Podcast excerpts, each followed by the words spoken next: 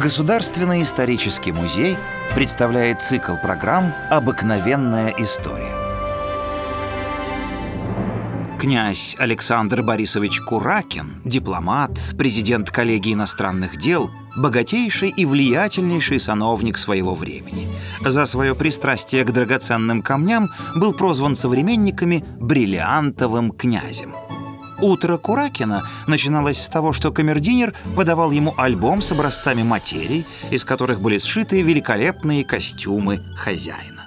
Модели сопровождались специально подобранными пряжками, перстнями и табакерками. Чаще всего князь выбирал бархатный камзол, который был украшен бриллиантовыми пуговицами.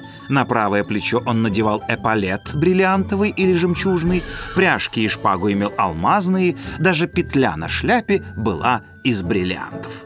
Такому типу одежды он следовал неукоснительно. Однажды на приеме у императрицы Марии Федоровны, супруги Павла I, князю стало не по себе. Он вдруг заметил, что перстень у него на пальце совершенно не подходит к табакерке, а табакерка, соответственно, не подходит к его камзолу. Волнение Александра Борисовича было так сильно, что он даже проиграл партию в карты. Постепенно он успокоился, поняв, что, к счастью, никто из окружающих не заметил ужасной оплошности его камердинера. В 1810 году Куракин служил послом в Париже. Там с ним приключилось большое несчастье. Александр Борисович присутствовал на торжественном балу в доме австрийского посла по случаю бракосочетания Наполеона с эрцгерцогиней Марией Луизой. Неожиданно в разгар праздника случился страшный пожар, в результате которого пострадали многие присутствовавшие, в том числе и Куракин. Свидетель, секретарь посольства, писал, что Куракин мог бы покинуть зал одним из первых, но как галантный человек оставался почти последним в огромном объятом пламенем зале, выпроваживая особ прекрасного пола и отнюдь не позволял себе ни на один шаг их опередить. В конце концов, из-за начавшейся давки князь был сбит с ног толпой людей, которые в этой суете через него переступали. Очевидцы этой катастрофы считали, что спасением своим дипломат отчасти был обязан своему мундиру, который был весь расшит драгоценными камнями и украшен золотом.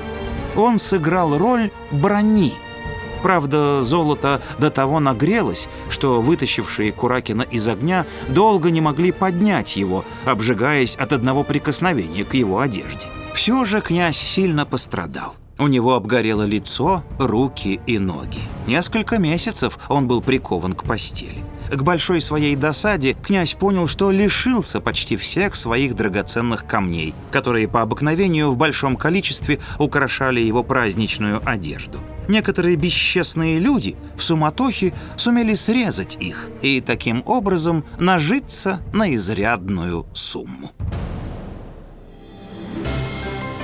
Приходите в исторический музей, и вы узнаете о героях наших программ гораздо больше интересных и удивительных фактов.